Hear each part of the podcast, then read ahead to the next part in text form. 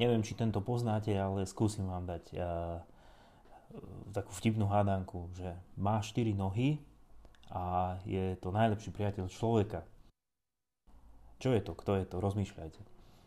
Je to posteľ. Nielen štatistiky, ale aj mnoho ľudí dosvedčuje, že najlepším priateľom človeka je, je psík.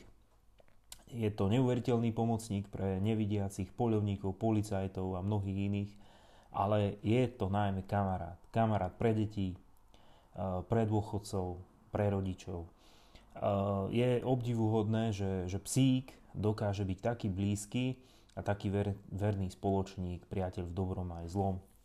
Ja som v živote stretol veľa takých milých a dobrých ľudí a e, ďakujem Pánu Bohu za to, že takých dobrých ľudí mám okolo seba, ale máme kamaráta Ondreja, ktorý sa s láskou stará o svojich psíkov.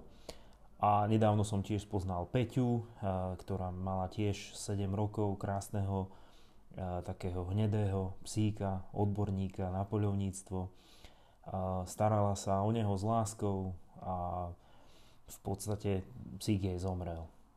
A ja som sa tak zamyslel nad tým, že aké je to obdivuhodné, že Eh, mnohé manželstva, mnohé priateľstva, či dobré susedské vzťahy nevydržia toľko rokov, ako vydrží ten vzťah so psíkom.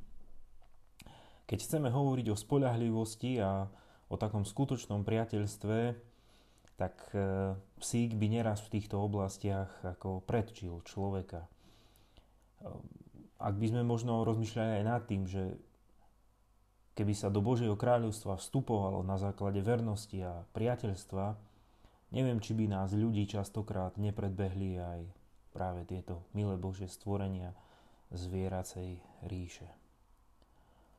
Učeníci nasledovali pána Ježiša minimálne 3 roky. Boli svetkovia mnohých zázrakov a divov. Žili, fungovali vďaka Kristovmu dielu a v tých najdôležitejších okamihoch pána Ježiša opustili, opustili ho.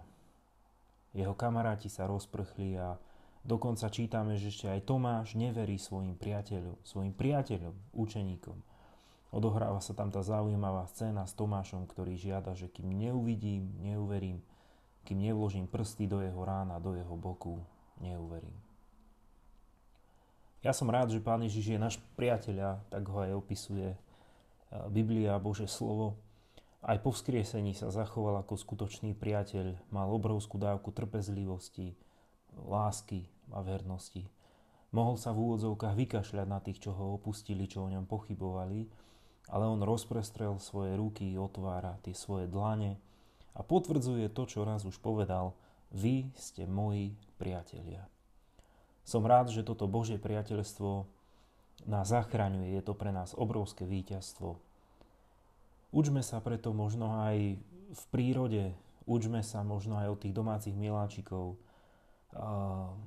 tomu vzťahu, priateľstva, ale učme sa najlepšie od toho, ktorý položil život za svojich priateľov. Od toho, ktorý je skutočným priateľom až na smrť. Uvedomujem si, že Kristovo skriesenie dáva viac, ako si vieme predstaviť. Buďme teda v našich vzťahoch, buďme v našich podmienkach viac ako chvíľkový a náladový. Vsaďme na vernosť, na priateľstvo i v ťažkých dobách a v ťažkých chvíľach. Toto zamyslenie venujem Peti a pozdravujem aj Ondreja z Dobroče. Evangelium podľa Jana 15. kapitola. Nikto nemôže väčšmi milovať, ako keď život položí za svojich priateľov. Vy ste moji priatelia a konáte, čo vám prikazujem. Nenazývam vás viac sluhami, pretože sluha nevie, čo robí jeho pán. Nazval som vás priateľmi, pretože všetko som vám oznámil, čo som počul od svojho otca.